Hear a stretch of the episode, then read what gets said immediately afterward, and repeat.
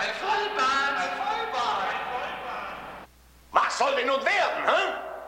Bleibt sein ewiges Rein und Raus aus Institutionen wie dieser hier? Doch mehr rein als raus für die meisten von euch. Oder wollt ihr euch zuwenden, Gottes Wort? Auch die gerechte Verdammnis erkennen, die erwartet den Unbußfertigen in der jenseitigen Welt so gut wie in dieser hier? Gottes lästerliche Idioten! Verkauft euer Erstgeburtsrecht für einen Teller Linsensuppe, für den Reiz an Raub und Mord, für ein liederliches Leben. Nun frage ich euch, was ist es wert, da wir ja unbestreitbare, ja unwiderlegbare Beweise haben, dass es die Hölle gibt? Oh ja, ich weiß es. Ich weiß es genau. Erkenntnis aus Visionen.